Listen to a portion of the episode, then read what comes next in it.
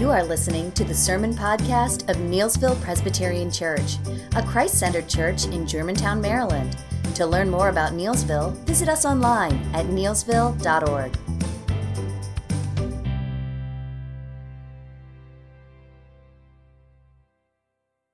I think Adam and Melissa really said it all, and there's no need for me to say anything that I have some words uh, that I wrote down, so I'll say them anyway. I mentioned I'm, I'm, my name is Brian Farrell. I'm an elder here at church, and I'm just subbing for Pastor Jeff, a one-time deal. First, I got to say, congratulations to those Washington Nationals, huh? How about that, huh? Don't you just love them? You like that Juan Soto? I love Juan Soto. He got that foot out there, you know, and he's got, he's so brash, he's so young, he's so innocent. I just, I love the Nationals. And I love my wife. And I love mint chip ice cream. I love the Lord. Love's kind of a funny word, isn't it? In our culture, we, we use it to describe experiences or, or people or places or food or all sorts of things. We love it to, to describe our Lord.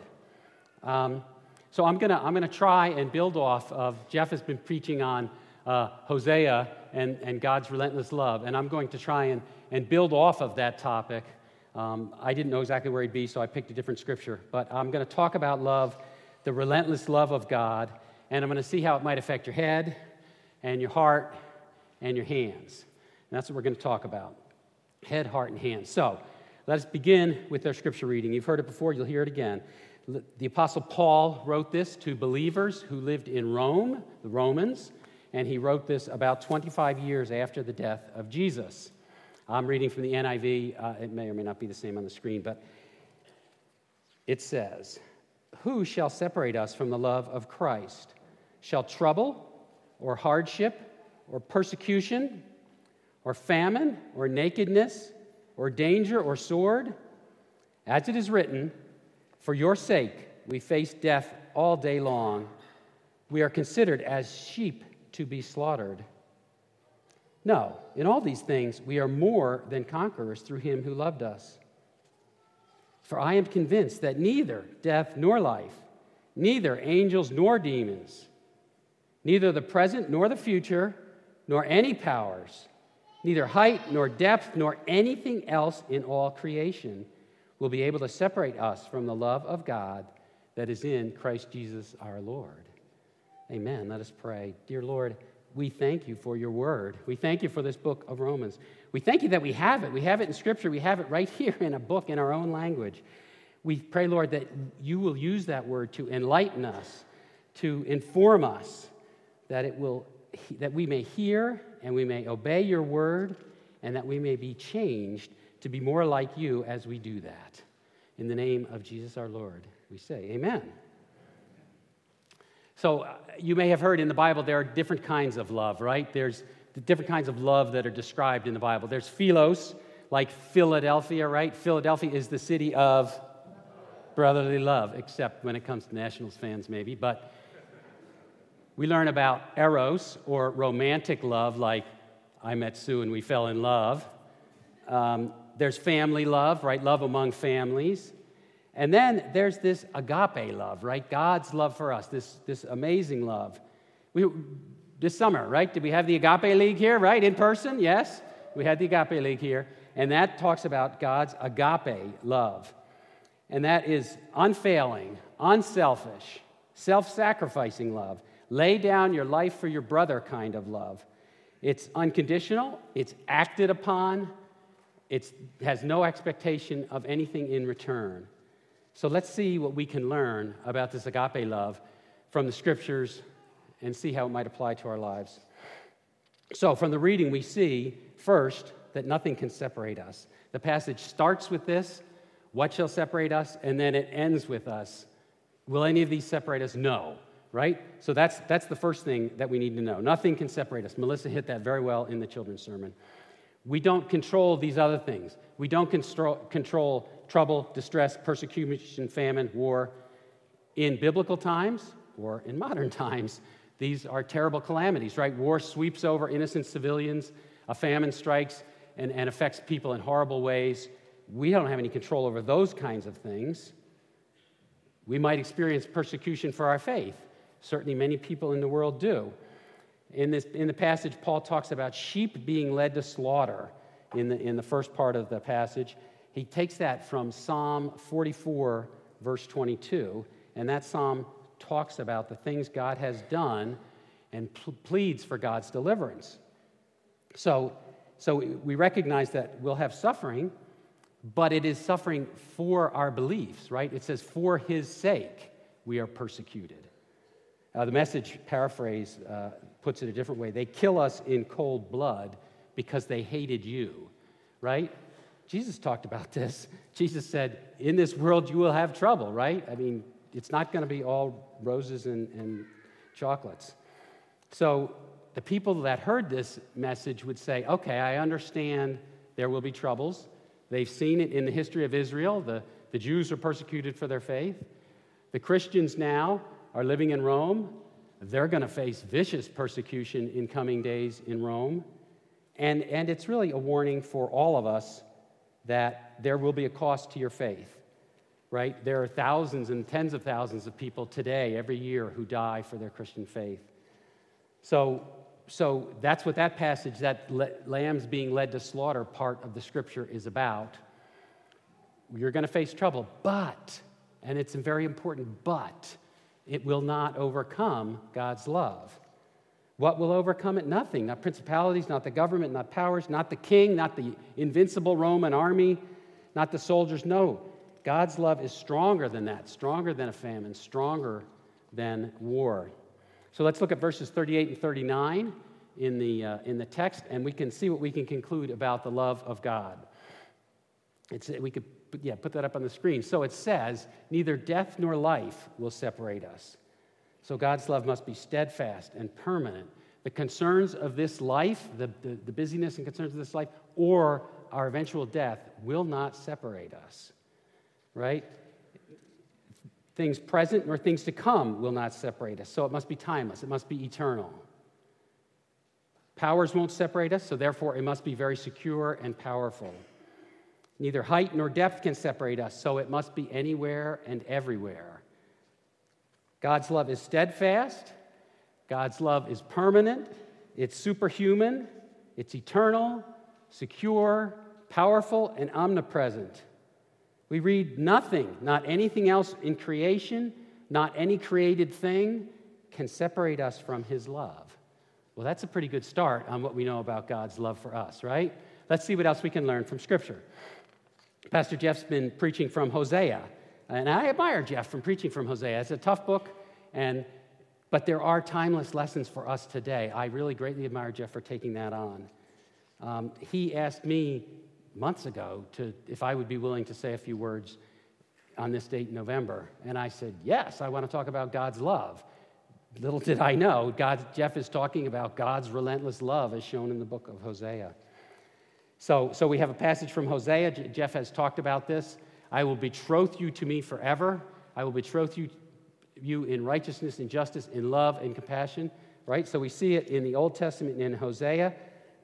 Oh, what did we sing? What was our opening song? Give thanks to the Lord, for he is good. His love endures forever. With a mighty hand and an outstretched arm, his love. Oh, if I had a Bible. I, oh, wait, here's a Bible. Let's look at Psalm one thirty-six. Give thanks to the Lord, for he is good. His steadfast love endures forever. Verse two. Oh, give thanks to the God of gods. His steadfast love endures forever. Here's verse three. Oh, give thanks to the Lord of lords. His steadfast love endures forever. There are twenty-six verses. They all say his, his love endures forever. His steadfast love endures forever. We're trying to make a point here, right? We're trying to make sure you don't miss that. Okay, we got it in the Psalms. Uh, where else will we maybe find it? First John, the book of First John. God is love. You know that probably. You've seen that passage before, right? This is how God showed his love. He sent his one and only Son. This is love. Not that we loved him, but that he loved us and sent his Son. And I hope you know that to be true. Everybody's favorite verse, John three sixteen. For God so loved the world that he gave his one and only Son, that whoever believes in him shall not perish, but have eternal life. Okay, So we're seeing God's love, God's steadfast love, God's love that will be not denied, God's strong and enduring and powerful love. We see it in the Old Testament. We see it in the Psalms. We see it in the Gospels. We see it in the New Testament. Okay, I hope, do you have that in your head? You with me? I didn't hear you. Are you with me? Oh, okay. I just want to make sure you're still there. All right. So now you've got it in your head. Let's move to your heart. All right? And the question is, is it personal? Do you feel it? Does it change you in any way? Now, it's very, very important to know that it's real, whether or not you feel it. Whether you don't feel it at all or don't know anything about it, it's still real. But I'm telling you that your life will be better and change if you feel it. So I'm hoping that you feel it. Um, maybe you felt such a deep and, and emotional and un, unselfish kind of love here on earth, maybe with your spouse, maybe with your kids, maybe with your parents. I hope so. So for, so for an example, let us look at a newborn baby, right? This this doesn't really make any sense at all, does it? I mean, a newborn baby can't even smile, right? I mean, not on purpose anyway, right? But what can a newborn baby do? Let's see. A newborn baby can eat. What else can a newborn baby do? Cry.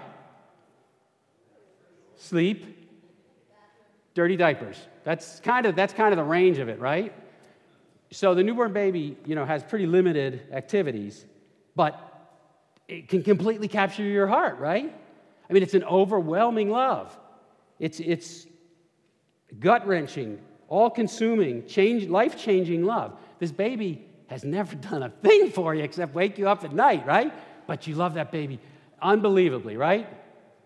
I hope you do. I did when I had those babies. And even if the child grows up, the child does something wrong, the child says he doesn't love you anymore, you still love that child, right? It, nothing's going to change that.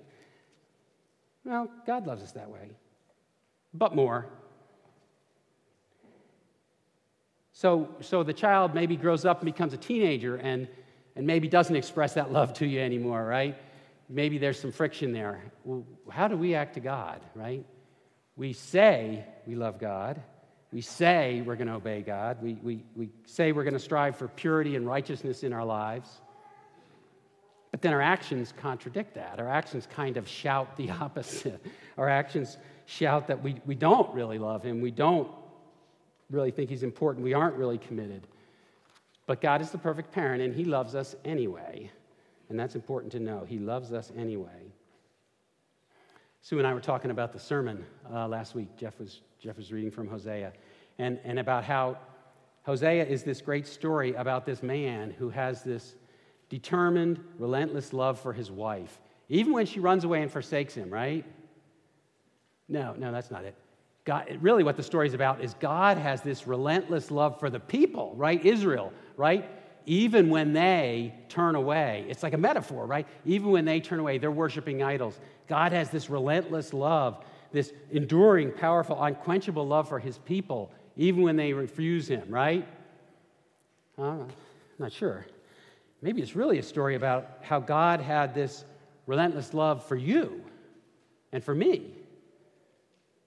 Even when you act like you don't care, or I forget who I belong to, or even when we get consumed with our own idols, whether they be personality or family or sports or leisure or money or our job or entertainment or whatever it might be. Maybe this challenging, difficult, hard to understand story about a man redeeming his wife is really a story about you and me and how I deny God in my words, and he loves me anyway. I hope you, do you feel? I hope you feel that relentless love that God has for you in your hearts. I want to tell you about an experience I once had on a mission trip. I think mission trips are wonderful. Had anybody been on a mission trip? Yeah, some of you. A retreat, maybe. Been on a retreat experience. I think they're, they're really powerful experiences. They get you out of your ordinary, everyday experience. You get with a lot of other people who are really trying hard to listen and obey the Lord, right? You get maybe you get young people on a mission trip, and they're they're coming out of their shell. They're they're working hard. They're showing leadership. They're showing different sides of themselves. It's really, I think, I think mission trips and and, and retreat experiences can be wonderful, powerful experiences. And then maybe you get different kinds of worship. and different kinds of devotions, and it changes your way of thinking, and we all know that can be dangerous, right? Uh, Jamie was talking about an experience she had on a mission trip, right? Two weeks ago, she was in, where was it, Jamaica, and she she was convicted, oh, I'm going to preach. Oh, wait, what am I going to say? How am I? And, and she felt the Holy Spirit move with her to preach that. So, so Jamie would say, yeah, mission trips are great experiences. Now, I can't promise you you're going to identify your future spouse on a mission trip. I mean, Jamie, you know, that's one thing, but I can't promise you you're going to find your spouse. But so anyway, here we were on this mission trip. Um, I don't even know where it was, West Virginia. I don't know where it was. And we were in, staying in some high school or something. And we had this sensory experience, taste and see and how good the Lord is, that kind of a thing. Anyway, the point was you're supposed to sit there quietly, be still, and listen. Listen to see if God has something to say to you. So, okay, I'll try it. Why not? You know, I'm, so I'm sitting there. I did all the activity. I'm sitting there. I'm laying on the floor, actually, listening. And I got it. I got a message. It was this amazing, powerful, convicting message. I really, it washed over me. I know this is hard for you to believe. You know what a, what a guy I am. But I, I actually brought me to tears. Can you believe that? I'll have to cry at a Hallmark commercial. So, but it brought me to tears. It was, I honestly felt that it was a message, the clearest word I had had from God. And what was it? It was that God loves me. I know, maybe that's not very profound. Maybe that is very profound. Maybe that's what I needed to hear at that time. Maybe that's what you need to hear. I don't know. Maybe that's really an ultimate profound truth in Scripture.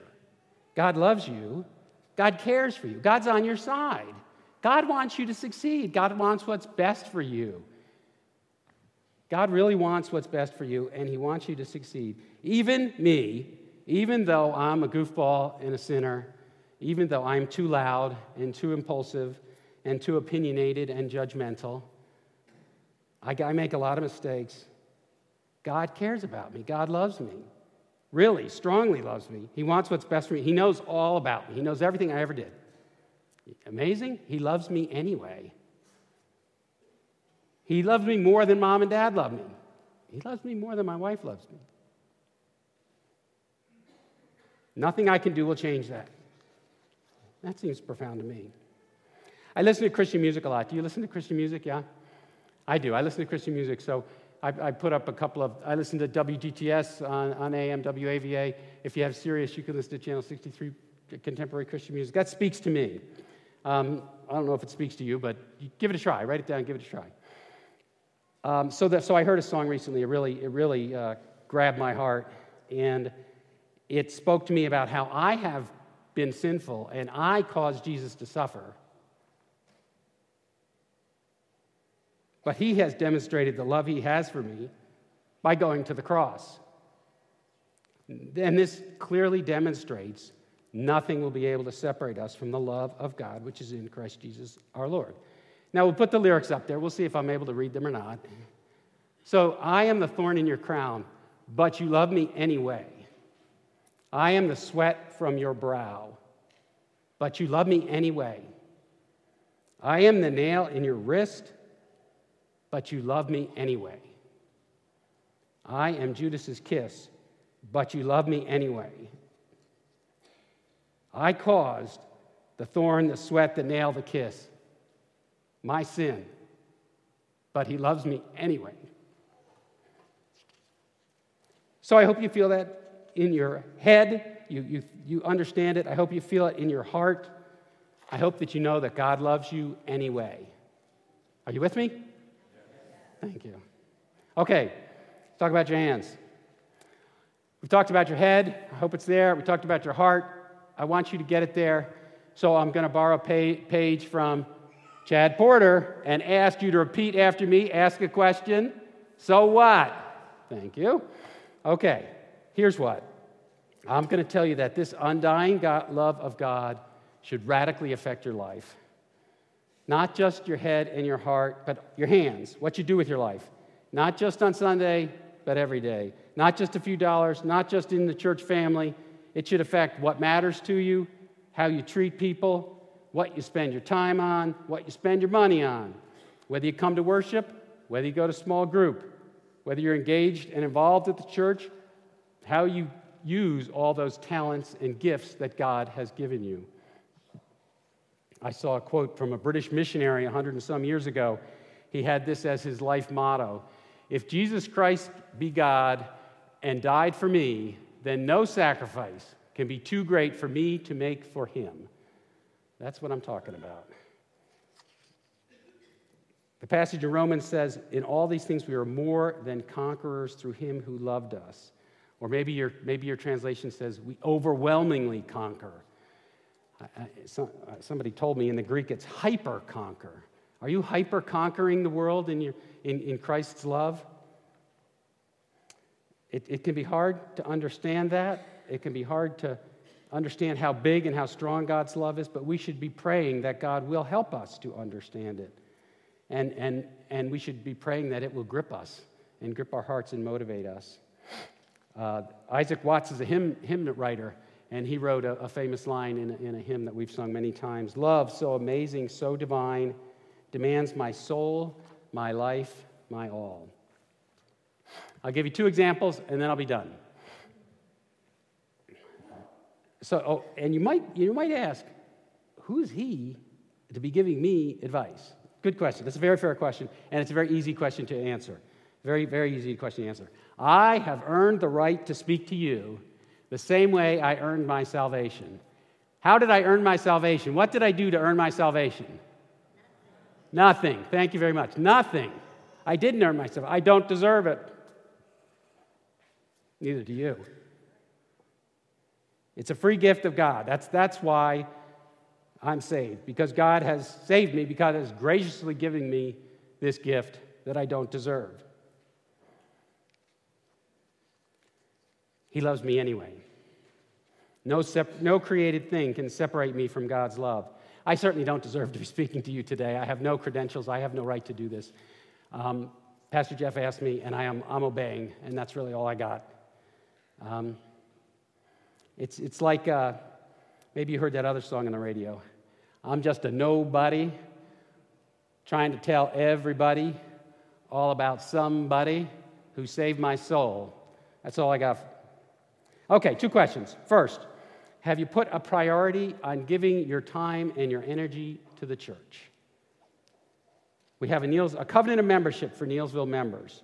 And the first part of that covenant of membership says, I commit to faithful participation in times of worship, prayer, study, and fellowship with other believers to the building up of the church by using my spiritual gifts in ministry. I hope you're doing that. I've been reading a book by John Ortberg, who's a fabulous author. It's called All the Places You Go. And the thesis of the book is God puts open doors in front of us. All the time, every day, there are little open doors in front of us. And do you choose to go through them? Right? It, you have to make that choice. God usually doesn't tell us what's on the other side of the open door, though. Right? He asks you to go through in faith. You don't know how it's going to turn out. But we have all these open doors in front of us. And I hope that the church is presenting you with open doors, and I'm hoping that you will walk through. Step out in faith, follow, and be blessed. Be part of a small group, or start a new small group. Say yes when you're asked to help. Find a place where your gifts and your talents combine with the needs of the church. The youth were giving a message a month ago, two months ago, and they said, life is a series of choices. It's a series of yeses, right? What are you saying yes to? Whatever you're saying yes to is going to determine the course of your life and, and your character as well. So what are you saying yes to? Are you saying yes to being a member of the church, an active participant? Or are you so busy with other things that you can't? Somebody once said, if Satan can't make you bad, he'll make you busy. It's real easy for life to get busy, isn't it? Even when you're retired, believe it or not, it's real easy to get busy doing hundreds and hundreds of other things. And let's not get too busy trying to accomplish so many other things that don't really matter. So we need to take a step back, step off the treadmill, be countercultural, be still, and know that He is God. And this is very hard for me to learn, but sometimes when we're serving, when we're assisting, we need to give up our own preferences. We need to give up on our desire to have the church meet my needs. We're here to glorify God by being and making disciples. We're not here to make me happy. We're not here to make you happy, right? And so sometimes I will not like the music or the time of the service or something else that's going on here or preferences or the way things are done or some element of something here. But we need to be willing to sacrifice our preferences and our desires so that we can accomplish the church's mission. We're not here to make us happy. We're here to worship, to grow, to go and make new disciples, and then to celebrate the lives that are changed. I hope that you're still with me. Okay, second question, if you're still listening. How about your money? God gave you gifts. God gave you an intellect. God gave you, maybe he gave you parents that loved you and encouraged you. Maybe he gave you good schools to go to. Maybe he gave you drive or ambition. God gave you a lot of gifts, and, and with these, you are able to earn a living. At least I hope you are. Many of you are. Most of you are. So what are you giving back to him? And it's really cool to see people doing the Operation Christmas Child boxes and the, the Blanket Sunday stuff and the special projects. I mean, that's awesome. And when you get kids involved, like the kids help pick out the stuff or wrap the thing or deliver, the, that is tremendous. That is great, and I'm all in favor of that. But that can't be the total of your giving, right? I mean, that would be like if saying a quick prayer before dinner is the total of your prayer life. That's not enough. That's not the way it works. You need to integrate your giving into your life, plan it into your life, give regularly. A member of the congregation who I respect greatly told me recently, you need to give till you feel it. It needs to impact your life. There should be some things that you can't do because you're giving generously to the church. Okay? Think about that. So what are you going to tell Jesus at the end of your life? Sorry, my kid playing travel soccer was too important, or having cable T V or having that big house or having the newest phone was really more important than spreading the gospel. I don't know. I'm not saying you have to do these things. I'm saying that I hope you want to do these things. It's my hope that the overwhelming love of God will cause you to desire these things. I honestly, firmly, and sincerely believe that the biblical standard for giving is ten percent. It's a tithe, ten percent of your income.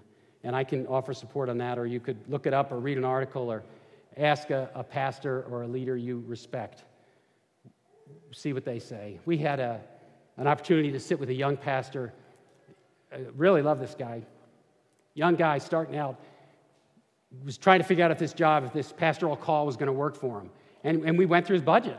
He said, what, you know, I got to spend this much. It costs this much. Here's what it, and he said, the first thing, he says, okay, well, let's take the tithe out. That's the first thing, right? You got to take the tithe out. He's not sure if he's got enough money to pay the mortgage or pay the groceries.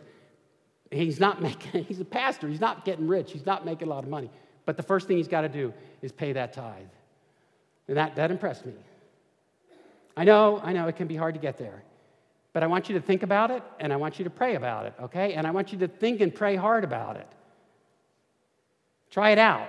Try try tithing. Try it for three months. For the next three months, I'm going to give ten percent of my income. Try it. See if you can do it. Or maybe that's too hard for you, okay? Look at, look at how much you're giving to the church. Right now, you're giving three percent of your income to the church. Can you make it four?